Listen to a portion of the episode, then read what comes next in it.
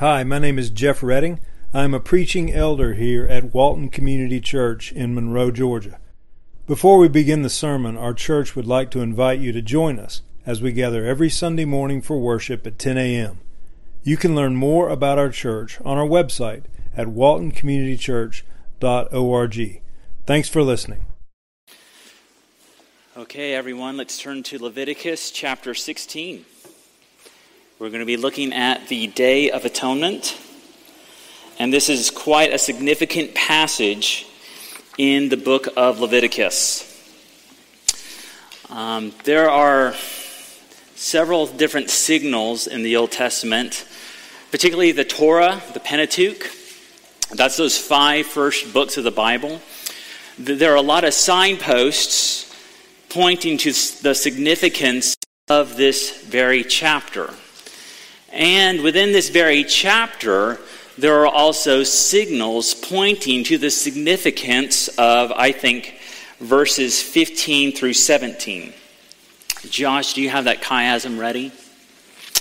So, in ancient writings, and particularly in our Bible, Old Testament and New Testament, there are literary structures called chiasms. So what this does is it points paralleled points throughout a text or throughout a chapter or even throughout books that have a center, and the center is the main point of this passage. So we're going to keep that up there for a little bit, and I'm going to read through it. This is not inspired. This might have some errors in it. Uh, how I prepare for sermon is now very different with two new toddlers in the home. So there might be some, uh, like scapegoat isn't capitalized in five through ten. Not a big deal. This is not inspired, so don't take this and say, I now have the key to Leviticus. But I think this is, because you don't, uh, but I think this is a very helpful tool. So we see in verse three through four, or sorry, one through two, there's an introduction of the Day of Atonement. This day in the year has not yet been brought into their history. We see in verse twenty-nine through thirty-four that Yahweh tells them this is a holiday, this is a day that will be permanent within our history. And we'll get to how it's not permanent now uh, later in the sermon. Verses three through four talk about entering the sanctuary, twenty-three through twenty-eight, exiting the sanctuary. Uh, verses five through ten, the scapegoat to be brought to the Lord. And then we see twenty through twenty-two, the scapegoat being sent out from the Lord. eleven through fourteen, purification of the altar. eighteen through nineteen, purification of the altar. And then at the center, atonement for the sanctuary. And I think that is the significance of this chapter. So how is Israel to live before a holy God? And not only that, how is his throne to be clean when his subjects who come before him are not pure? We've discussed at great length that Israel is a sinful people. They unintentionally and intentionally commit themselves to wickedness and rebel against the Lord. Not only that, which we've seen in the purification offerings mentioned in eleven through fifteen, is that there are certain practices that make them ceremonially unclean as they come before their Lord. Now, there's offerings for things when you're not sure if you've done a sin. And then there's also the reality that you might come to the altar unaware that you're just not ceremonially clean. Maybe on your way to the altar, you, you brush against something that is dead. Maybe you haven't noticed yet that you, you've contained their concept or idea of leprosy, which could be a, a skin rash. So here you are at the temple before the Lord, giving an offering, and it is not appropriate. So over time, there is there is this muddling of this place, of, of God's tent, of God's dwelling. This week, I, found of a, I thought of a great illustration to kind of explain this. If you are a young father, I want to give you a serious warning. There is something called magnetic sand. It is of the devil. It is of the devil. Your wife might come to you and say, it's very therapeutic. They can play with it. It keeps them occupied and quiet while I get my devotion time or do the laundry or, or just have a breather. But this wickedness gets all over the table, all over the floor. It gets in their clothes. Amber Renee Lawson, second row to the back, she knows I can't stand this stuff. She knows, just like markers and couches, who would do that? We've learned lessons, but but hate this stuff. So uh, there was one night this week, I came home, Amber had to leave as soon as I came home, and this, this sin was on my table. So we decide, me and the six kiddos, we're going to have dinner on the front porch. And that that will stay for the woman to take care of. So, you know, passive aggressive much? Yes. It was taken care of. It was cleaned up. We didn't make it a big conversation because Amber knows that's just one of my pet peeves. I have maybe a million. That night, we get into bed, and I forgot to tell Amber this curse somehow made its way to the bed. So we have children that, that's in their clothes, and for some odd reason, they jump onto mom's side of the bed, which they're supposed to stay out of our room. That's kind of our safe haven. Uh, and, and they just roll around. So there is all this sand on Amber's side of the bed. Well, Amber doesn't notice it at first, but then during the night, her skin just gets raw. She gets really agitated. She's afraid like the dog might have fleas or something. And at two thirty in the morning, I didn't say, it's the sand, because I want to stay happily married. So so she finds some other some other bed, and, and she sleeps there. This tiny little stuff created such an annoyance and requires a lot of cleanup, sweeping, vacuuming, wiping, dusting stuff off. Think about the patience of Yahweh as these sinful people come to the Lord saying, we are sorry. Chapter sixteen is Israel making an attempt to say sorry. But even as they say sorry, as this the, and as they ask for forgiveness, they're still not fully clean. Before before Amber came home, I don't know if she knows this fact, Zion had a little vacuum thing just going on her side of the bed trying to fix it as it's all over his shoes as he's standing on her bed, which he shouldn't be doing with shoes. You got to love the att- the attempt to be kind, but you just see the foolishness of it. Israel is trying to be obedient. They are seeking the Lord's face. However, they're not perfect. And they constantly need grace, even when asking for pardon. Let's go ahead and go to verse one and verse two. The Lord spoke to Moses after the death of the two sons of Aaron, when they drew near before the Lord and died. And the Lord said to Moses, tell Aaron, your brother, not to come at any time into the holy place inside the veil, before the mercy seat that is on the ark, so that he may not die. For I will appear in the cloud over the mercy seat. Verse, sorry, chapter sixteen reminds us of the situation with Nadab and Abihu, and how they lost their lives. These men were selected by God, led in his instructions, set apart so that Israel may live in relation to God, yet they were struck down for offering strange fire. We find this introduction, Aaron is not included, but Moses is drawn out as a significant person, holier, more important, a greater mediator than the high priest Aaron. Moses is to take this message to the high priest. So we've seen this phrase, the Lord spoke to Moses. I'd encourage you to underline it. This is the nineteenth time this is mentioned in Leviticus, eighteen before, and then after this chapter we will find eighteen more mentions of this book. And it appears that this instruction is important. We have seen in previous chapters that sin, intentionally or unintentionally, things like sickness or being unclean, are matters that keep God's people from purity. As we come to this, we ask, how can we escape his punishment? How can we remove ourselves from our guilt? How can we remove ourselves from our impurity? And how may God dwell before us? The next day, we didn't decide, let's go sleep in magnetic sand again. We woke up, we took care of the issue, and it went forward. Sin is much more different and more serious than colored sand. How is the Lord to be patient with them and dwell before them? So we see in verse three and four, the entrance into the sanctuary. But in this way, Aaron shall come into the holy place with a bull from the herd for a sin offering and a ram for a burnt offering.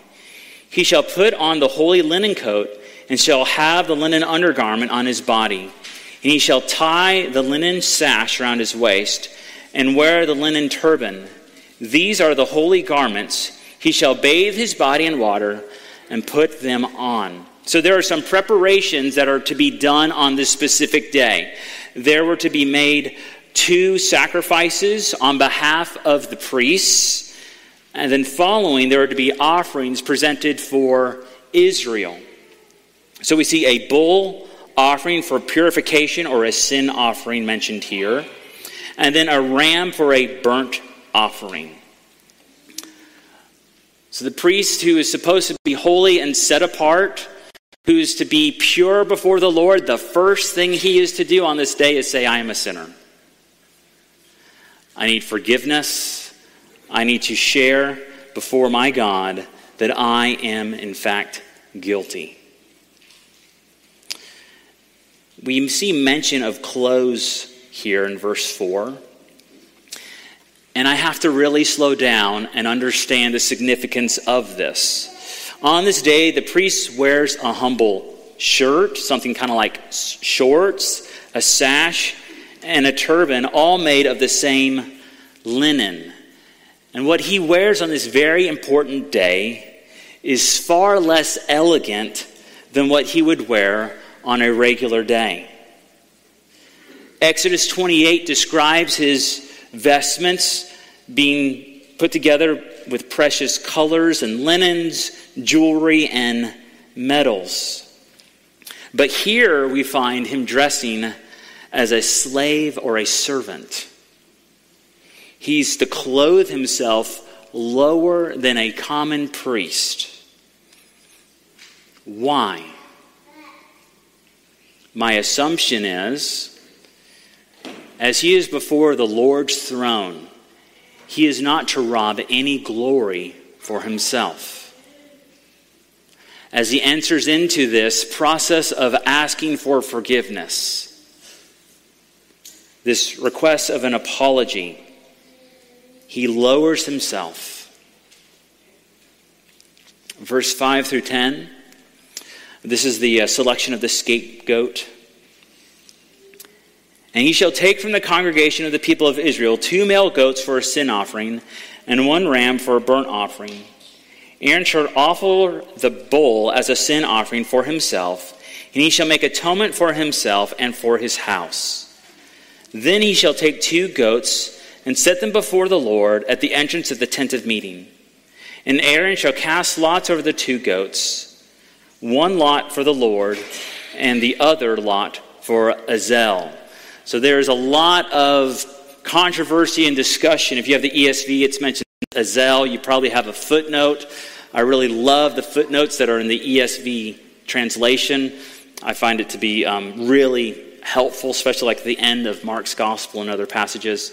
Um, Azel. So what is this goat or this Azel that's being sent out? And there are three different theories, and I'm not wanting to spend a whole lot of time on this, um, but one idea is that this goat is being sent out to or as a demon.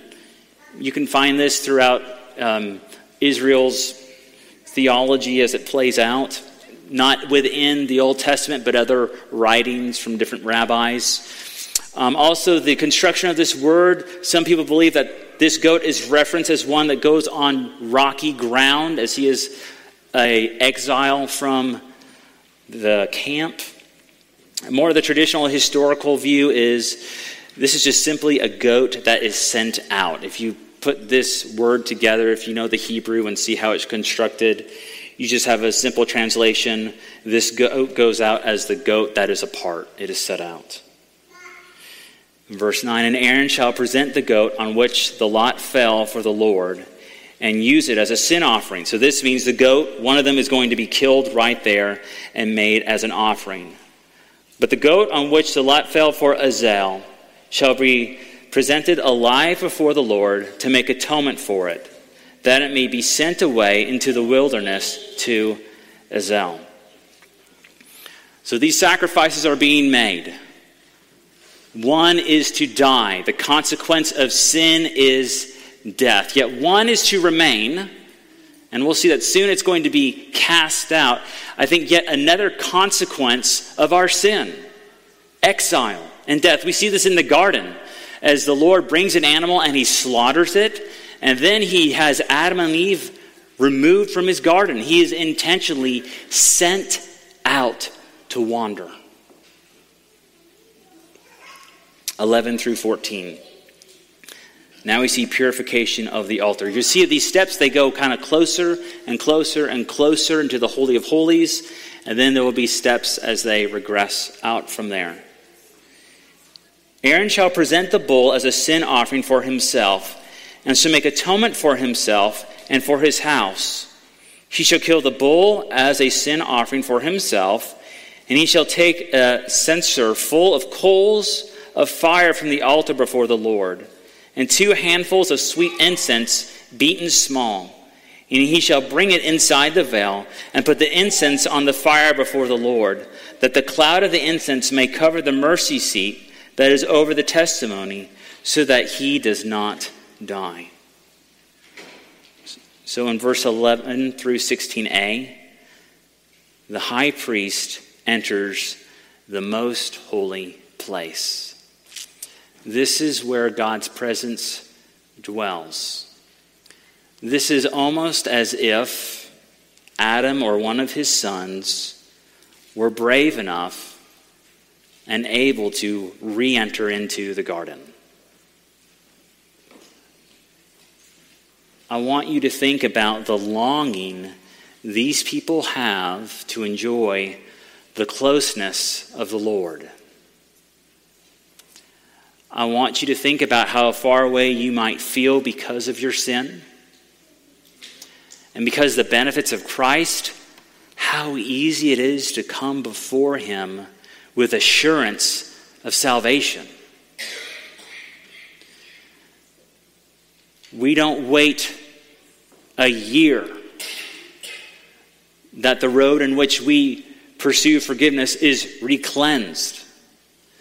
Not only do we not wait a year, we don't wait for a representative to do it on our behalf. We don't hear second or third hand of the mysteries of this forgiveness, but the Holy Spirit testifies within us that we are reconciled to God and that we are his children. We say then that there's going to be a, pro- a progression outwards of the holy place in sixteen b, and later that the burnt offerings will be done uh, out on the, uh, on the altar visible of the camp.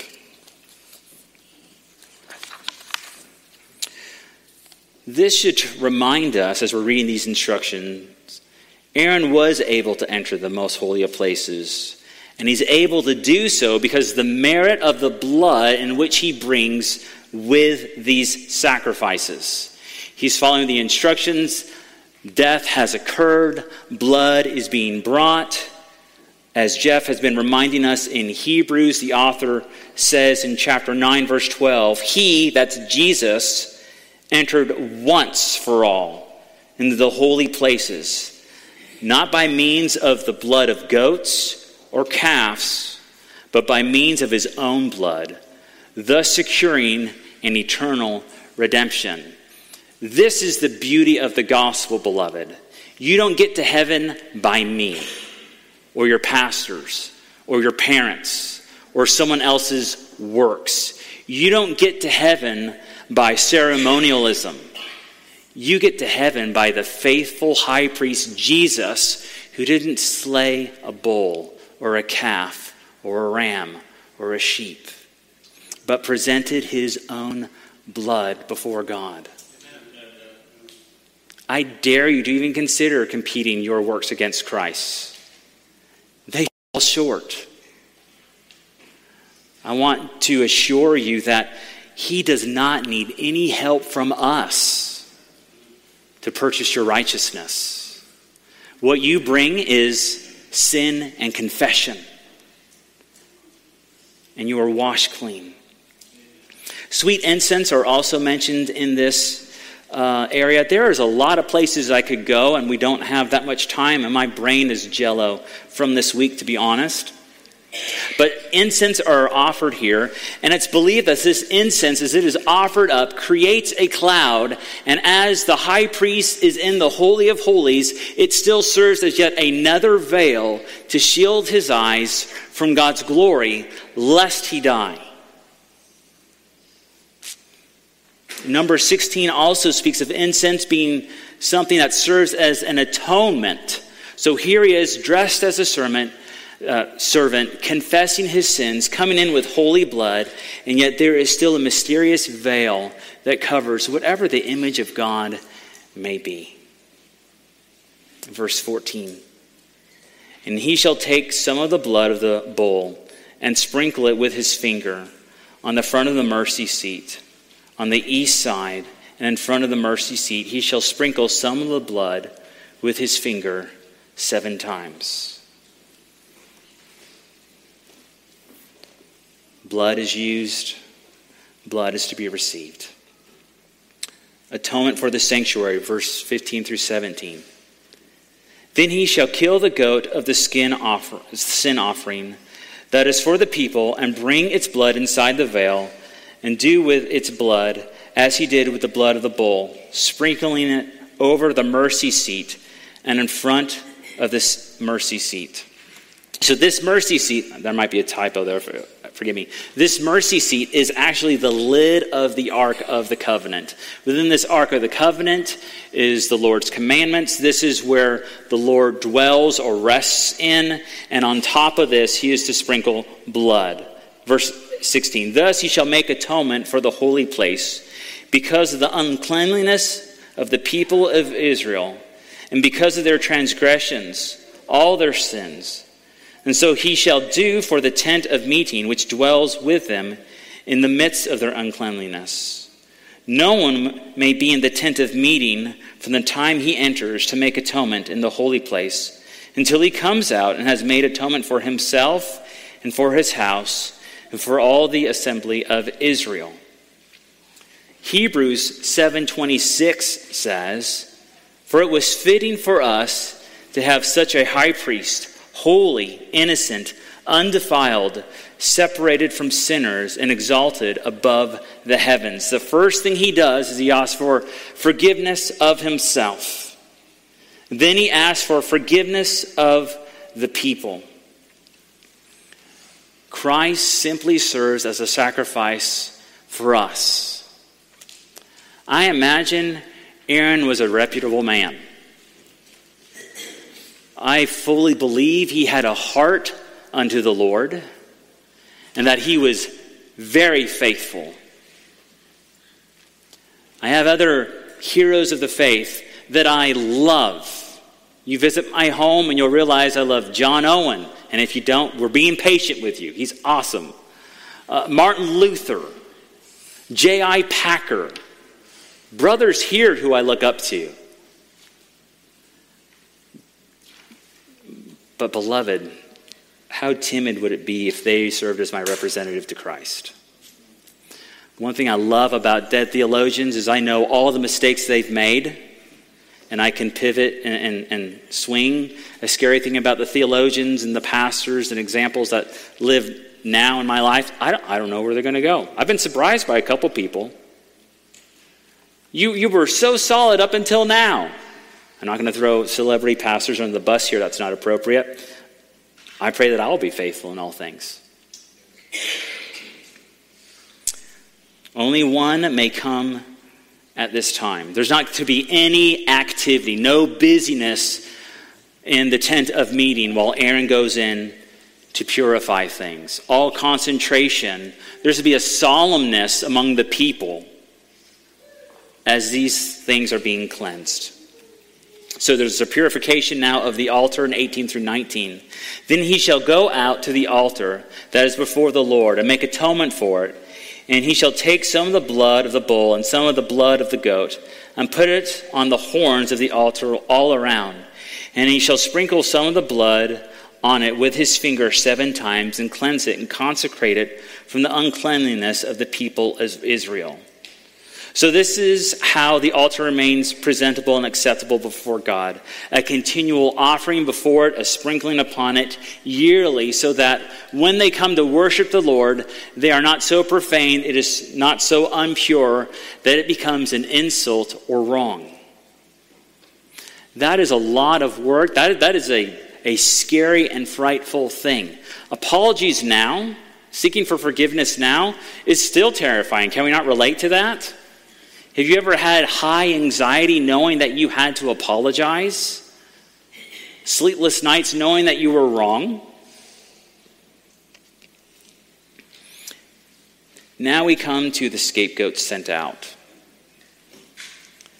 And when he had made an end of atonement for the holy place and the tent of meeting and the altar, he shall present the live goat.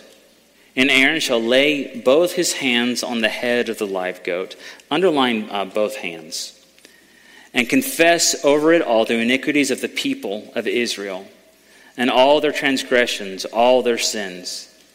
And he shall put them on the head of the goat, and send it away into the wilderness by the hand of a man who is in readiness. The goat shall bear all the iniquities on itself to a remote area, and he shall let the goat go free in the wilderness. So at this point, he has left the Holy of Holies. He has left the holy place. The priest is now at the tent of meeting. We're now descending from the central location of the temple. And he brings out this goat for all the people to see. All the people know what is about to happen here. Blood is, blood has been spilled. Sacrifices have been killed. But now a curse is going to be placed on this goat. So both of the priest's hands are mentioned here. And this is a special action different from previously where a hand is placed on an animal. This is not just to represent this priest's sin, but all the people's sins. And they are to be transferred. This works as a substitute. This is where we get the doctrine of substitutionary atonement. Our guilt, our transgressions, are placed on something else. It's not us. But what are we to do with it? Well, we are to cast it out.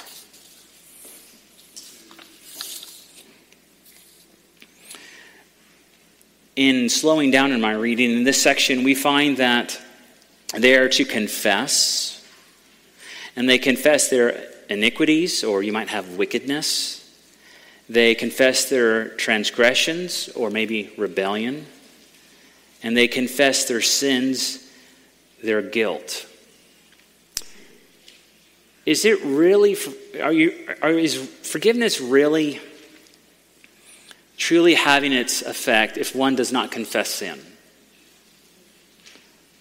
So th- there's times I've had to forgive people because they didn't know what they did, and to bring it up would just cause all sorts of chaos. But but say guilt is upon you and you want to be forgiven. What's one of the most essential steps needed in order to bring reconciliation? Confession. And this is something I want us to be in a healthy habit of here. Not that, that we walk around at, at W C C always solemn and depressed and sad and overwhelmed on how corrupt and awful we are. I do not want to be in a church like that. But I want us to be a body that understands how to reconcile. And I, and I pray for me and for you that when we don't seek forgiveness and when we don't confess, that the Holy Spirit would, in a very holy way, convict us, that he would unsettle our soul, that our conscience would not be dead but sensitive, and that we would live in healthy relationship to one another. We are prone to wickedness, to rebellion, and to guilt. We should be honest and upfront about that and ready to forgive. And beloved, giving forgiveness to another, that is the most beautiful and valuable gift you could give anyone. Gifts of hospitality, beautiful. Financial gifts, great. Forgiveness, life-giving. Provides confidence, assurance, love, peace, growth. It glorifies God. And all it costs is us to be humble and approachable and willing. Not that it is easy. Not that it's easy. I don't want you to have the impression whatsoever. You just say the words. No, like these are things deep in our soul and in our heart. Our, our, our heart wants to, to flinch and to hold on, or it's leaking. Persevere. Ask that the Lord would grant you strength in this. Look to Christ and be reminded of the sins you've been forgiven and how you have been brought close to him. Seek to be a similar extension of grace to your brother or sister. Not that their salvation depends on your attitude, but show them love. Mirror Christ. We do not have to wait on this goat to be sent out. Thanks be to God. That would be really interesting to think of us on one Sunday going out those two doors and just peeking to see where one of us was given the privilege of exiling this little goat. That would be interesting. I can't imagine what that feels like. I imagine there's that relief. It is now gone. Things are now clean. We have no now more boldness and assurance, but we were provided a lamb. And it is the lamb that takes away the sins of the world, John the Baptist tells us. So now we have the exiting the sanctuary of the tent, the tent of meeting. Verse twenty-three. Then Aaron shall come into the tent of meeting and shall take off the linen garments that he put on when he went into the holy place, and shall leave them there. And he shall bathe his body in water in a holy place, and put on his garments, and come out and offer his burnt offerings and the burnt offering of the people, and make atonement for himself and for the people. Notice within every step, he is continually making a sacrifice. He is being rich in offering forgiveness unto the Lord. The Lord is allowing him to continually have something before him to protect him, to clean him. And the fat of the sin offering shall burn on the altar, and he who lets the goat go to Azel shall wash his clothes and bathe his body in water, and afterwards he may come into the camp. And the bull for the sin offering and the goat of the sin offering, whose blood was brought in to make atonement in the holy place, shall be carried outside the camp. Their skin and their flesh and their dung shall be burned up with fire. It's not appropriate for this to dwell among them. Verse twenty-eight, and he who burns them shall wash his clothes and bathe his body in water, and afterward he may come into the camp. So those who are directly involved in all this process, in one sense they are made holy by offering these things, but in another sense they are still made dirty. So, so they're, they're offering this blood to be received, but then the reality is they're dirty with blood. They're wearing death all over themselves, skin and refuse. So they are to be washed. So they're to be washed. Verse forty, uh, twenty-nine through thirty-four. There's the command to observe the day of atonement forever. And it shall be a statute to you forever. Then the seventeenth month, on the tenth day of the month, you shall afflict yourselves. You shall do no work, either the native or the stranger who sojourns among you. For on this day shall atonement be made for you to cleanse you. You shall be clean before the Lord from all your sins. It is a Sabbath of solemn rest to you, or is it a Sabbath among Sabbaths? And you shall afflict yourselves. It is a statute forever. So we'll stop right there. This is no vacation. It's possible that they fasted. They removed work from themselves. It's believed even from some scholars, biblical relations were not happening within the home. You know what I mean by that. This is a time when they seriously set all things on hold and prepare their souls. Verse thirty-two, and the priest who is anointed and consecrated as priest in his father's place shall make atonement, wearing the whole in linen garments. He shall make atonement for the holy sanctuary, and he shall make atonement for the tent of meeting and for the altar. And he shall make atonement for the priests and for all the people of the assembly. And this shall be the statute forever for you, that atonement may be made for the people of Israel once in the year because all their sins. And Aaron did as the Lord commanded Moses. It ends verse thirty-four, mentioning that Aaron was faithful in this. The way in which I pre- presented this chapter might remove you from the repetitivity of it, might not. These steps are described over and over and over again. And I think why it's described over and over and over again is to support that this is a statute that Israel was to have forever. However, we don't have anything like this in the New Testament, do we? Why don't we have anything like this in the New Testament? Listen to Jeff's next sermon. I mean, Hebrews. Hebrews points out to this. We have a great high priest. We have a perfect, spotless lamb. There is no need for us to have a mediator anymore. We are not in need of a priest. We are not in need of a bull or a ram, but we have Jesus Christ.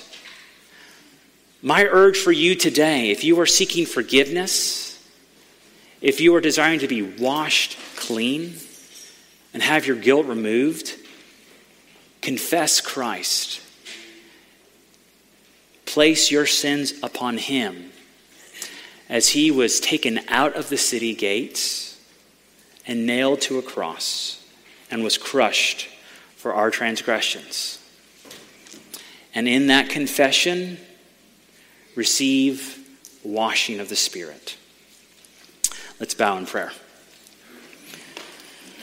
True and living God, I thank you so much for your goodness.